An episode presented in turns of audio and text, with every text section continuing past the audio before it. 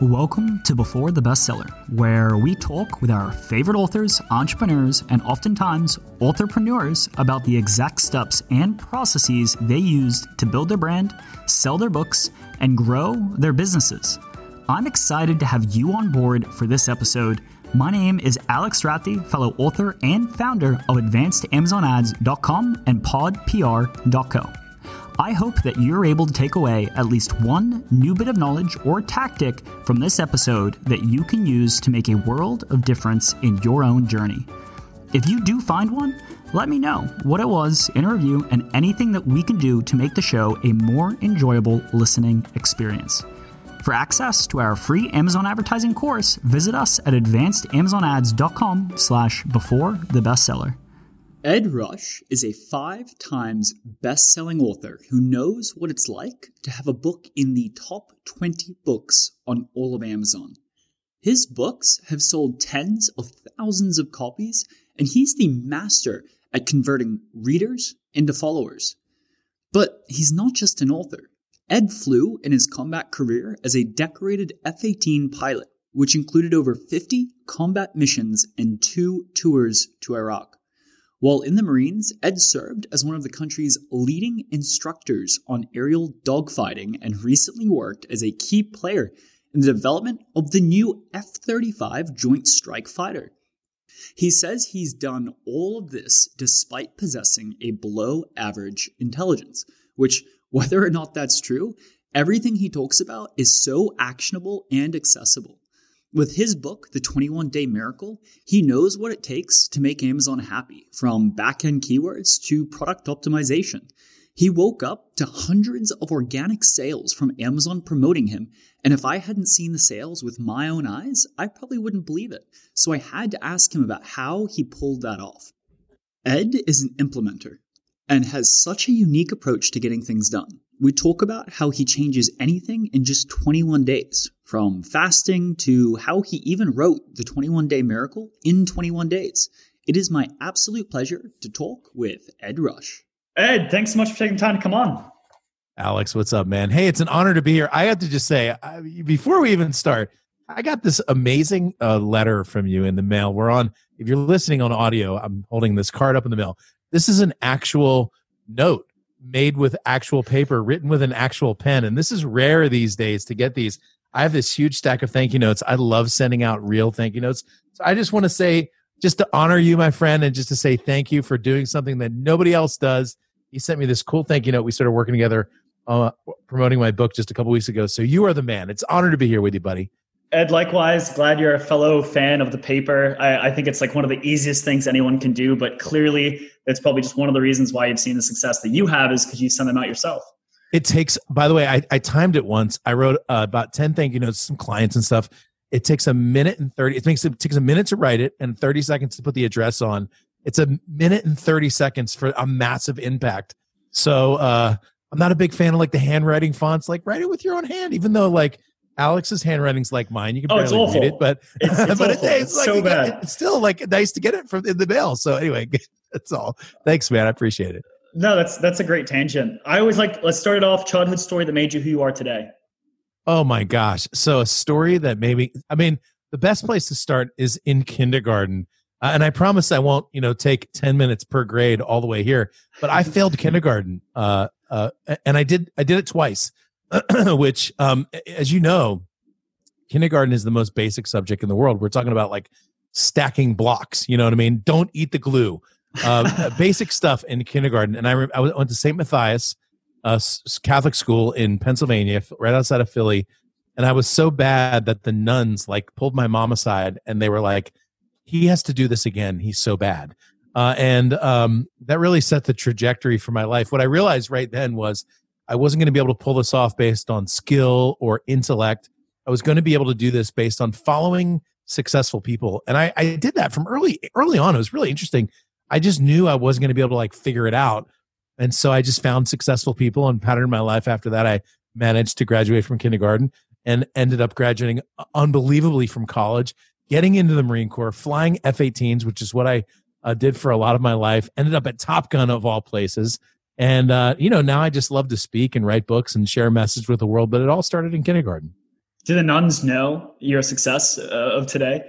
You know, I reached out to one. I actually had a, a uh, I went to another Catholic school after that. You know, after I uh, didn't do well in the first Catholic school, I guess my parents thought, well, let's try another one. Uh, and I had this teacher in second grade uh, whose name was Sister Maureen. It's amazing what happens when someone will believe in you. Uh, I went from being really like the class clown, sort of always getting bad grades. And I had this teacher who, for, for whatever reason, she just thought that I was smart. And it was amazing because when somebody thinks you're smart, you become smart. It's the my craziest goodness. thing. And that yeah. changed the, the trajectory completely of my life. Uh, and it was really a lot of success after that, but it had a lot to do with a single uh, sister of mercy, you know, nun. That's back when they wore like the full habit with the headdress and everything. Just someone who believed in me. And I ended up uh, having a chapter in someone's book where they wrote about influential teachers, and I talked talked about her. Wow, that is that is so cool. And I know you talk about how you've learned from a lot of people, especially when you're in down in Pensacola and you learned about the strategic sprint, which I definitely want to talk about at some point. Um, who were you a year? You know, I, I know you've written five best-selling books. Obviously, 21 Day Miracle is the most successful one, crazy successful. 20, I think it was number you said 22 uh, on Amazon. Uh, so that's a huge, huge number to hit. And so I, I want to spend most of our time there, but I'm sure there is many things you learned along the way. Who were you a year before you wrote 21 Day Miracle? Oh man, you know it's interesting. Every book that I've written reflects the moment in time in my life when I was there, and uh, and I love that question because that book really. I wrote five books, as you mentioned. I'm actually working on my sixth book right now. That book so greatly eclipsed the result of any other book that I wrote. And um and all the books were successful. They were all best-selling books in their category. But that book i mean like you said it was the number 120 it was the number 22 book not in its category over all books. In amazon. Amazon at one point. I actually woke up in the morning and it was there. I, I, I had i hadn't sent an email out. I didn't promote it on social media that day. It was just amazon's jet stream man. All of a sudden they must have just promoted the book and all of a sudden it just totally took off but you know a year before I was the guy ready to write a book about the 21 day journey. I had just completed. Uh, so one of the things I did was I went on a 21 day fast. I didn't eat any food. I only drank water and sparkling water for 21 straight days. And then right after that, like maybe a year after that, I went on a 21 day media fast. I literally disappeared into the woods for 21 days. I let I sent my phone to my assistant, uh, and I just basically went on like a retreat from the world, and it was unbelievable. And what I realized the change that occurred in 21 days of not eating and then 21 days of being in the wilderness set the foundation for this idea of this 21 day miracle the idea that you can change almost anything and what i teach in the book as you know because you read it isn't as extreme as like not eating it's really some, it's just uh, sometimes it's a different way to think for 21 days or it's a different way to act for 21 days or a different way to move your body for 21 days or like you know uh, just one change that you want to make so yeah the a year before I was the guy who was actually implementing the things that I was writing a year later. And that's actually really important. You want to learn from people who are who have been there, done that, and still doing it, right? So you want to learn from people who are experimenting and like trying new things. And so when you read my books, the funny thing about my books is people will read my latest book and then they'll email me and they'll say, "Hey Ed, I uh I'm going to go read all your other books because, you know, that last one was so great." And I almost like apologize uh, for the for the next book. I'm like, "Look, uh you know, those last books weren't nearly as good because each book was so much like it's almost like the, the books were logarithmically better. Like my first book to my third book was like three times better, and my third book to my fifth book was like 10 times better or whatever, however logarithms work. Like it's so, so much better. So I'm like, you should probably shouldn't read the other one. Just stick with the good you know, because it's so much better. And I'm sure this next book that I'm writing will be so much better than the previous one that I'll be like, just read the, that one, you know. So, so the question about a year before is amazing because what it is is it expresses the journey, uh, uh, uh, like of an author. This is crazy, by the way. This is the reason why, um, like our culture right now has this idea that you should go back 20 years and like blame someone now for something um, they did 20 years ago, and you're like, do you know how you know how much a, a, a human being can change in a year? Yeah. Much less 20 years. Like like we've uh, we change and grow and any person who is like working on themselves man the way i thought 5 years ago is so different like i would be in a room right now with myself from 5 years ago arguing with my dumb self from five years ago. And I'm sure it'll be like that five years from now. So, like a little tangent there, but I mean, it's just such a cool question about a year ago. Yeah, that's where I was. No, that's that's absolutely wonderful, and I also love that imagery of yeah, like you know, however old you are, that many years, versions of yourself, all in a room arguing about you know perspectives on life. So uh, that's hilarious. Um, walk me through. I know you know I listened a little bit to uh, to your podcast. I don't know if it's still an active one, but you've got some really great stuff on there. Um, is it? Are you still doing the podcast?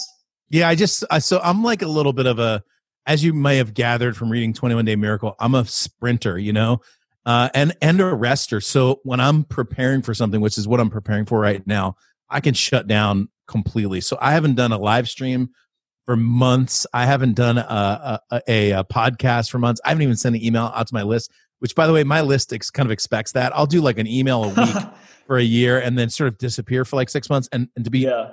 fully transparent, I told my followers like, "Hey, I'm going to go away that. for a little while because I practice what I preach." Like I love the idea of solitude. I love the idea of just being giving yourself thinking space. I spend a lot of time thinking and praying and reading and meditating and really working on the way that I think. And that oftentimes takes me off of media. A lot of times it takes me off of social media. I'm, and I'm talking like years at a time. I'll be on Instagram, post every day, boom, boom, boom, boom, boom, and then I'll disappear for a year. And my my list has gotten used to that. And part of that, Alex, is, is me practicing what I preach. We are a, a culture that is obsessed with being connected. Like 200 years ago, being connected meant being connected to your family and probably to your neighbors and maybe, just maybe, to the people in your town. That was basically it. Like if something happened across the world, you might find out about it maybe three years later, right? And now we're so obsessively connected to the news and every moment. And what makes it worth, worse, of course, is like it's impossible to tell now. It's it's a very strange paradigm. Like in the olden days if something happened and you found out about it three years later you're pretty sure that was like what happened. Now we find out about it three seconds later and it takes months to figure out if what you were told was true or not because you got to filter through all like the bs that happen that comes across the airways on all sides of the political spectrum. So the interesting thing is so like what i like to do is to completely disconnect go on long time news fast or media fast and be able to slow down long enough to like reconnect with my thoughts, reconnect spiritually, and just all of a sudden come up with new ideas. And I'll tell you the cool thing about that, I have this thing that I call the wisdom pyramid, which I'm not going to teach. What I can just tell you is there's levels of information in today's world. Bottom level, by the way, is just reaction, where most people live, just like reacting to things that are around them. Next level up is data. The next level behind that is knowledge, which is what you do with the data. And then the layer above that is wisdom. And above that, by the way, the top is divine wisdom. But when you get into those top regions, you're putting in just a tiny little bit of effort and getting a massive result. Uh, and I like mm. to operate up, up there where I'm where I'm just putting a little bit in, just a tiny little input, and re- achieving a massive result, whether that's business or money or relationships or health or fitness or whatever. Uh, and to do that requires a lot of time. Yeah. So I haven't been on my. Po- I I think I it's crazy. Like I did a podcast where I said I'm back, and then that was my last podcast for like six months. it's kind of ironic, it. actually, when you think about it. But yeah. Yeah. Well, no, and then you know you, you sell it that way too. Like once uh, I went to your website right before this, and you know on your email list, it's like sign up for your flight brief, and it's you know you say it's not more than you need. It's exactly just what's pertinent information to you at the time, um, which is awesome because that's like you know, I, I, work with a lot of marketers, a lot of people who write books, and everyone's like, email list this, email list that, and you're the only one that is saying this. And usually, when you find that one person who's saying something different, it's usually something to take note to. Um, you know, the reason why, oh, go ahead. Yeah, no, it's just to, just to kind of layer on top of that, because you work with authors, one of the most common questions I'm sure you get, I know it's one of the most common questions I get. I've helped over a thousand people. I think the number is 1,017 people be, publish their book and become best-selling yeah, authors, which is awesome. a lot and the number one question I get is, how long should my book be? And my answer is, it should be exactly as long as your book is supposed to be. Like maybe your book is supposed to be 25 pages, and maybe your book is supposed to be a thousand pages or something. Like, like, uh, do you remember the movie um, Amadeus? Mozart gets done playing this piece in front of the king of Prussia, and the king he, he looks at the king and he says, "So what did you think?" And the king said, "Well, I think it had too many notes." And Mozart said, uh, very poignantly, it had neither too many nor too few. It had just the right amount. Well, of course, he was right. He was Mozart after all.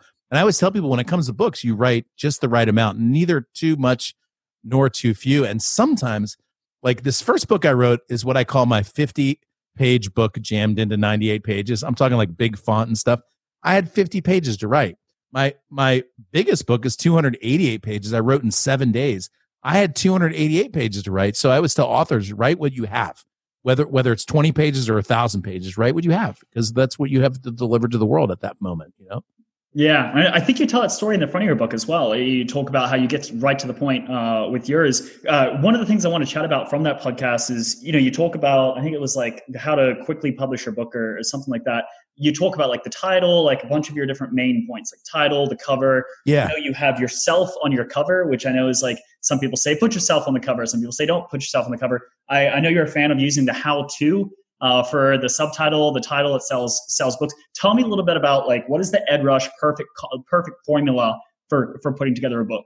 Yeah, such a good question. So the first thing is let's go to the title subtitle cover because you're you're told as authors um, that you shouldn't judge a book by its cover. But the reason why everybody says that is because everyone judges a book by its cover.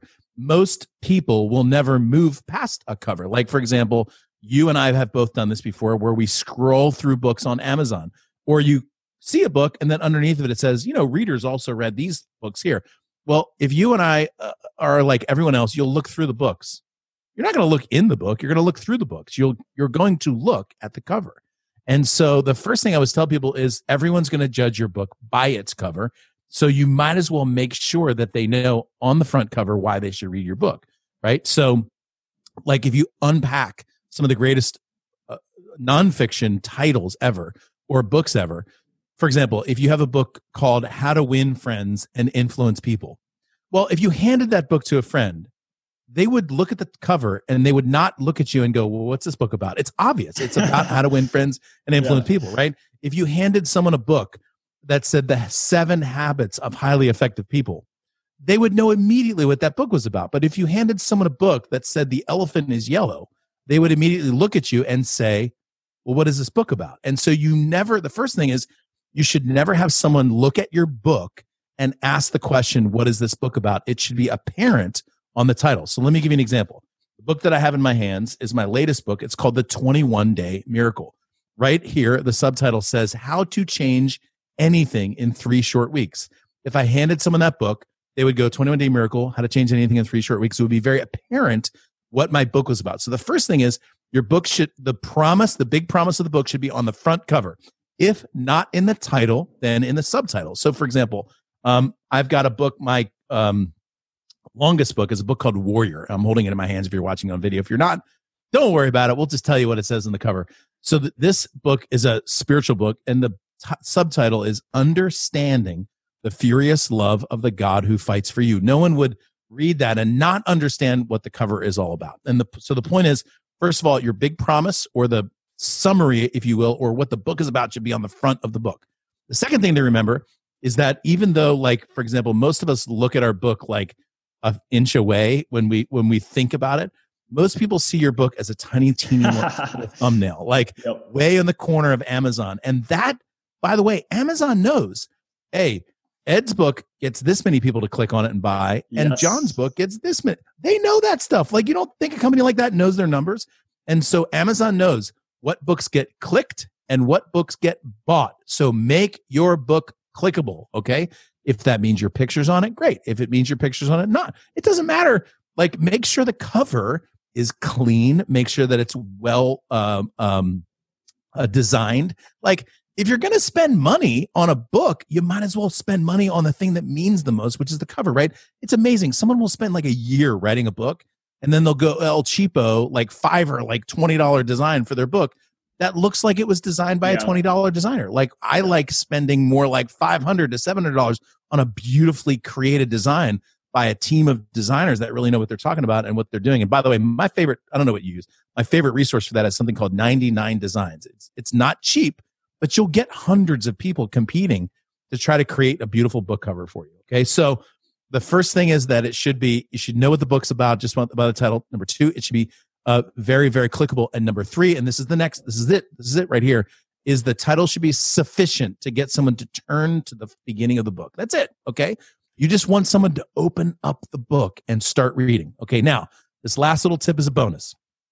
Most people will never open the book. But if you get someone to open the book, most people will never read the book. The key to getting someone to read a book is to grab their attention in the beginning of the book.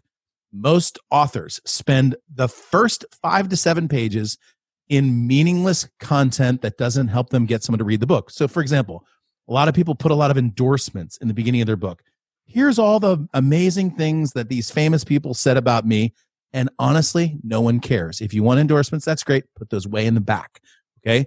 Here's another thing they'll do. They'll put a bunch of matter in the front, like a bunch of links to a bunch of things or a bunch, you know, you could do that one page if you want, but they'll have a lot of like, like preamble stuff or they'll have like, I want to thank my editor, Phil. And I would also like to thank my, like, forget, I thank people, don't worry. But I do that sure. at the very end. Here's yeah. what I do I have a concept that I call the first pitch home run. Okay. Now, you're a baseball fan, you know what a first pitch home run. Even if you're not a baseball fan, you know what a first pitch home run is. It's when you walk out there, you stand up at the plate, the pitcher throws the first pitch, and the very first pitch of the very first at bat of the game, of the very first inning of the of the game, you hit a home run and the crowd goes crazy. Okay. That is a first pitch home run. That's what your book ought to do. You need to come out and grab your reader by their eyeballs and bring them into your book. And I will tell you, if you read 21 Day Miracle, which you absolutely should, you will see that I do that in the very first page. Okay, so here's the first page right here. The so the title of this chapter is How to Get Anything You Want, which is a pretty kick ass way to open up a book. And then it goes like this I'll just do the first two paragraphs, three paragraphs. Do you want to know the biggest lie in personal growth? The tortoise and the hare. You've been told that slow and steady wins the race, and you've been told that persistence and consistency create champions. They don't. That's because in real life, the rabbit always wins. That's the opening of the book. And it takes a commonly held, albeit completely BS, uh, personal development belief, the tortoise always wins, which is a joke.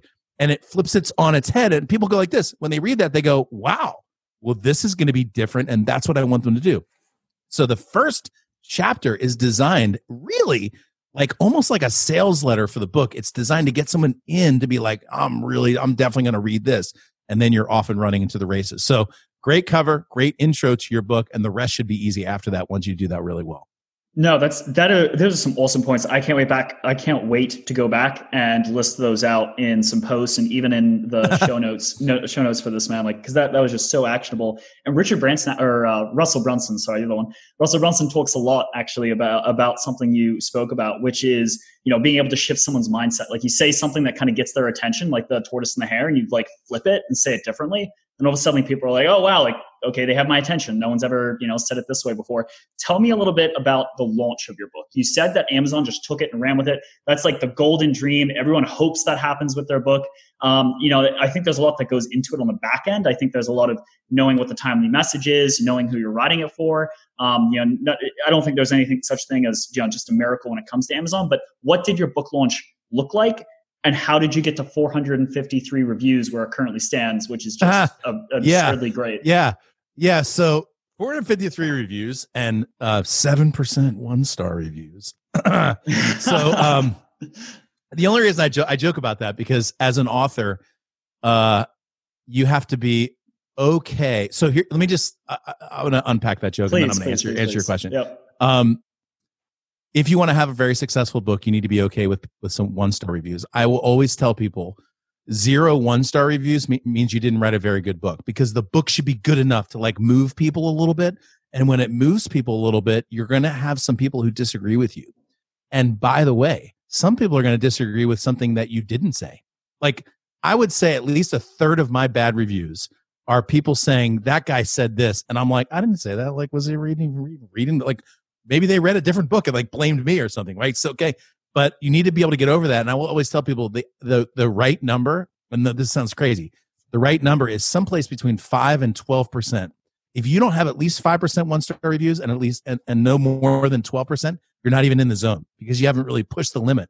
And I'll tell you, I have some books that have like 27 five star reviews and no other reviews in that. Well, that's like not, it didn't like push the needle. Yeah. Right. So 450. And by the way, if you want to look, look at the most famous books of all time and you look and see how many one stars you'd be like ed is right about that. Crazy. Look win friends and influence people. Somehow somebody somewhere thought that wasn't a book good book. Like who's that person? And what were they thinking? All right so anyway that was that's the joke. Now back to that. the launch the, the launch process. Um So, with this particular book, uh, what ended up happening was something that I have never, I didn't, I didn't create in any way. Like I, I didn't like reverse engineer anything. Now I figured it, I figured it out as I went, and I did reverse engineer it as I went. But truly, this book delivered Amazon something Amazon wanted, and Amazon took it from there. Okay, so I self-published all my books. Uh, primarily at first published all my books on Amazon. And what ended up happening on Amazon, so I have a mailing list and I sent my list, you know, I sent my list, hey, I got this new, I think I sent like one email. So hey, I got this new book, sold, you know, enough copies on the first day to hit hit the bestseller list in my category. And usually that's kind of about it. You know, it, some other sales come in here and there, but it, it's not like there's like it's like gangbusters. So what happened on Amazon, which is really interesting, is all of a sudden I would just see my sales, maybe 20 a day after that first launch, 20 a day, 20 a day, 20 a day. All of a sudden, one day it spiked to 50, and then it would go down to like 35 a day, 35 a day. Then it would spike to like 75. Then it would be like 50 a day, 50 a day. And then it would spike to 100. Then it would be like 75 a day. Then it would spike to 300 and I would have like 200, 300 sales a day. Then it spiked to a thousand and I was doing like 500 a day, 500 a day, 500. I'm like, what the heck? What I saw was preceding each bump, there was this little spike that happened. And just so you know, I wasn't like posting this on social media. I wasn't sending them out. This is all happening inside of Amazon. What I realized, what Amazon was doing, and I believe that this was happening internal to the algorithm. I don't think there was a person pushing the button on this. I believe it was just built into their system.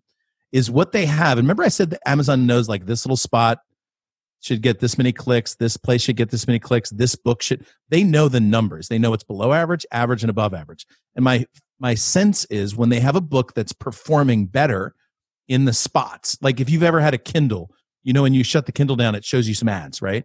Or unless you took the ads off, but I know Amazon knows, okay, you know, every one out of every hundred times we show that, someone will buy a book, right? Or whatever the number is, probably less than that. So Amazon knows the numbers. And when they get a book that's like, wait a second, average is one out of a hundred, but Ed's book's three out of a hundred. What Amazon's algorithm does is go, hey, let's show that some other places because Amazon's in the business of making money, right?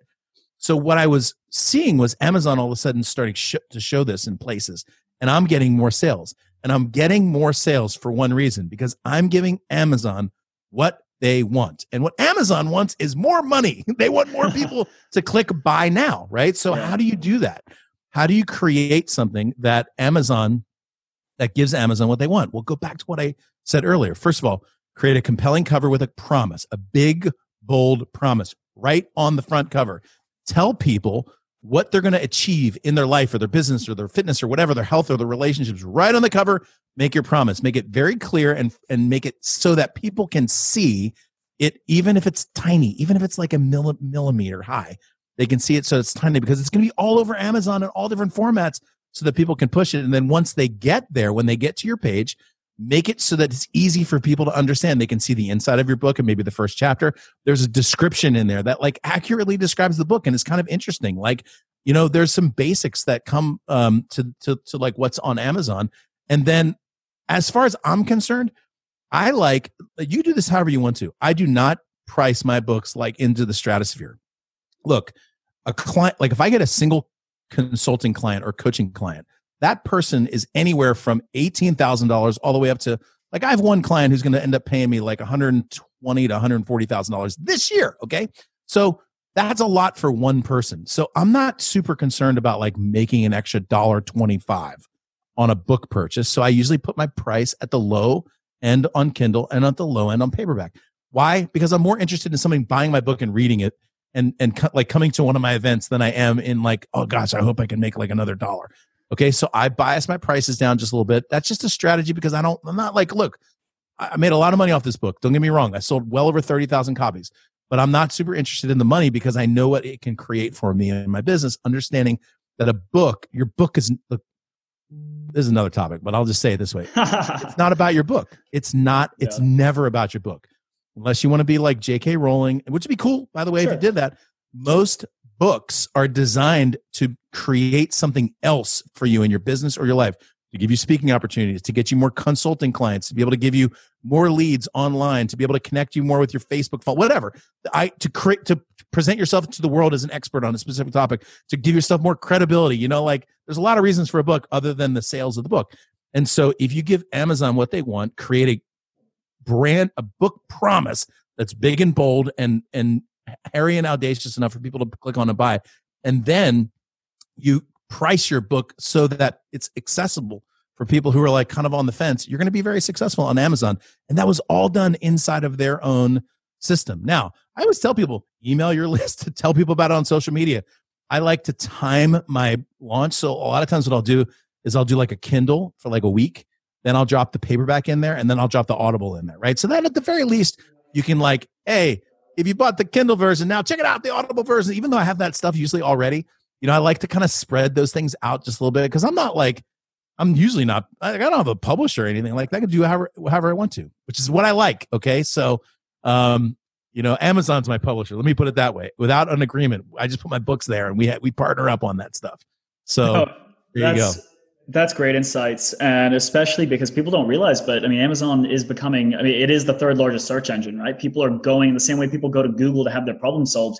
People are going to Amazon to have their problem solved in the form of a book you know 10% of those then want to take the next step with you right and then those who read your book and implement it themselves become your raving fans and obviously there's the you know 10 10 20% that never end up reading the book and, and that's just you know part of it but one of the things i know you do so well is your conversions i believe you have like a 30% conversion rate coming from your book you know i'm pulling up uh, i've got your front cover right here this free yeah, bonus yeah. page tell me about this bonus page how does it convert so well yeah so okay so this is like one of my favorite little tips so the number, by the way, is 25.7% of the people who buy my book end up on my email list. And the reason why is twofold. Number one, it's front and center. Literally, like if you go to my book on Amazon, which you should do, and you click on look inside in the Kindle version, you yeah. will see on the first page, there is no joke, there's a link.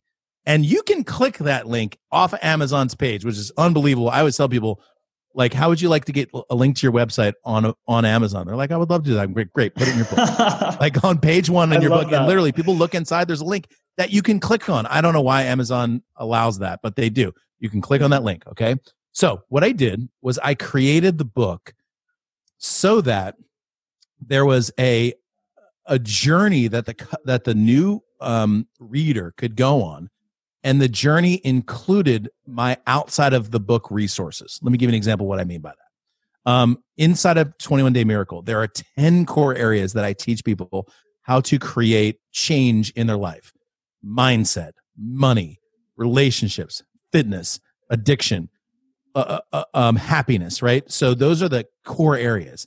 And on my membership site, I've got the downloadable resources that they can do to track their progress in each one of those areas and, and also some video content of me teaching those areas. Now, the person can read the book and get great value out of the book, but most people who want to continue the journey will simply come out of the book and go to my member area so that they can download the resources. Now, it's not like a big tease. It's not like I'm like, if you want to finish chapter eight, go to my website. Like there's, it, it, the story is complete in the book, but there are resources that are not available in the book because they're like PDFs and printable worksheets and stuff like that that I have offline. And what ends up happening is a lot of people go there right away when they buy the book. And a lot of people, once they get in the book, because the journey's not complete, they're now more interested in going to my website. And when they go to my website, of course, they opt in for a free membership site. It's all free. Like it's not like I charge them for this, this, this stuff.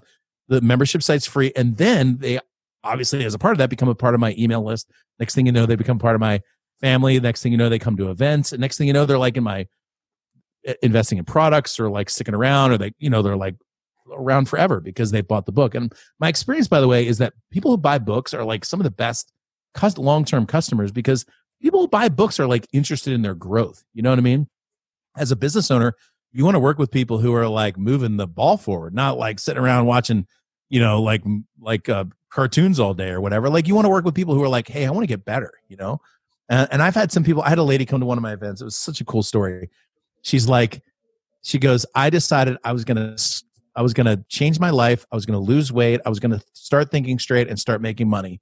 And i bought four personal development books yours was one of them the other three were awful i can't even remember which ones they were and here i am at your event that was her story That's and i was so like cool. it's crazy right like yeah. she she read this book and and literally developed a relationship with me without me knowing it, like on her own.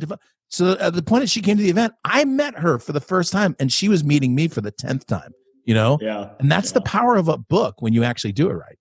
Yeah, she'd already spent seven hours with you, you know, and you didn't know who this lady was. We were very um, close. I know yeah. we're coming up on the end here. Um, I want to hear about the strategic sprint. You know, that's kind of that's what you're all about. That's how you wrote the book. That's how you wrote uh, most, all of your books. What is a strategic sprint? Yeah, I mean, it takes people too long to do almost anything, uh, and the reason why is distraction or procrastination, or uh, you know, you get discouraged because something happens and it like sets you back. And so, to put it bluntly, what I like to do is do things in spurts. Um, by the way, I thought that was like I was led to believe growing up that that was very dysfunctional. You were always, I was always told, you know, slow and steady wins the race, and I was always um, told that they espouse the um, the the benefits of consistency.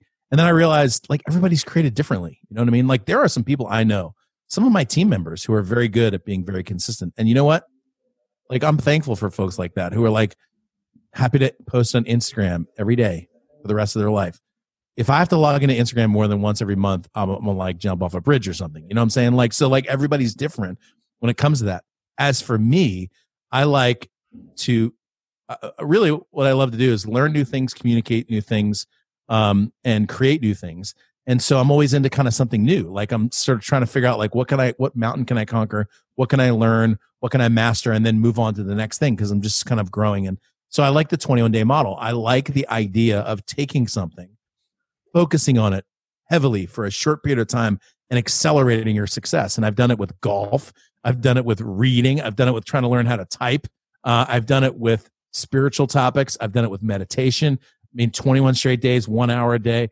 I've done it with relationships. I've done it with just about everything where I create a sprint. Now, the key for the sprint is to understand, you know, you're you're not going to like completely change everything in that short period of 21 days, but 21 days is enough to set a new habit in, pat, in, in a pattern that you can continue after that and continue to, to refine, right? So I'm just a big fan of doing sprints. And I'll tell you, it works for almost everything. This book, it, it, it'll blow your mind. This book, I used my model when I wrote this book on day one, on Monday morning of day one. I had an idea. And the idea was 21 Day Miracle. I didn't have an outline. I didn't have any stories written down. I didn't have any resources, a website. On the first day, I started writing. And 21 days later, actually, it was 20 days later, this book was a bestseller in its category. I had, a, I had a membership site built. I had all the videos done. I had all the resources done. I had three separate editors who had who had edited the book. I had two separate layout people who laid out the book. I tell you, I didn't do. I had a team that pulled together, and I had a team lead and all that stuff. Like there was a lot of people behind the scenes, but the only reason, like I don't, you know, like for those of you who write books, most editors, like this is the way editors work. This book is about 50,000 words, right? So I would give them my manuscript. We're, we're recording this in the fall. I would give this my manuscript and they would be like, all right, I'm going to get this back to you in the spring. That's the way yeah. editors work. And yeah. here's what they do. It takes an editor about maybe four or five days to edit your book. Okay. So what they do is they, they, they get your manuscript. They don't do anything for six months. And then four days before the deadline, they'll do your thing. So what I like to do is give my editor my thing and say, I need this back in five days. That's what I do because I already know how long it's going to take him. You know what I mean? Anyway, yeah. my point is, my point is, you can do almost anything in any period of time if you want to, and I like putting it into 21 days. I'm I'm heading off to write my sixth book here in um, a couple weeks, and I'm actually going up to the islands of Washington to just disappear.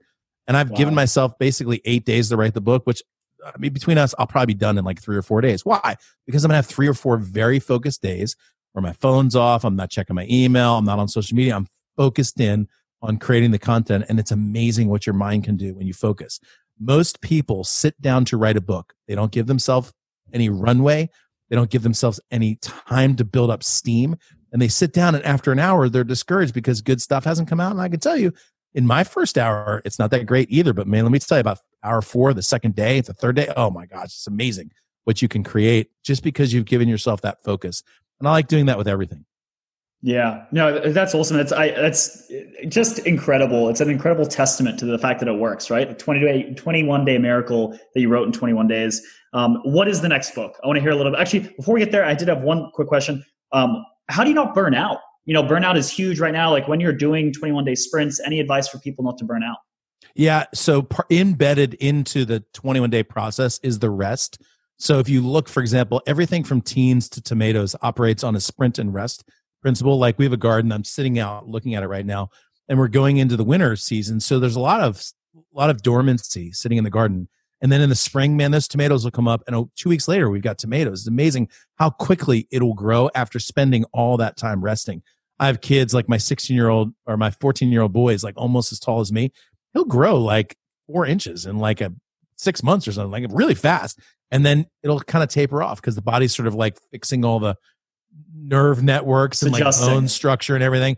And then it'll grow again. And so as an entrepreneur, business owner, author, speaker, coach, whatever you are as you're listening, um, part of that is sprint and rest. So, for example, I don't work on the weekends. I don't work, never work on Sunday. Um, rarely do I work at night. Like, I mean, I'm done basically pretty much at five or before every single day. And the truth is, I usually don't even do a five hour work week. Normally, it's like three or, or, or five day work week. Normally, it's like two and a half to four days or something like that. So I have a lot of embedded rest. Like, for example, this Friday, totally off. Um, I'll spend the entire day basically in thought, prayer, meditation, reading. It's just a recharge day. And I, I built a lot of that into my schedule. And so with the sprint also comes the rest. You can't do sprint all the time. That's why like Wall Street traders end up jumping out of windows and stuff, right?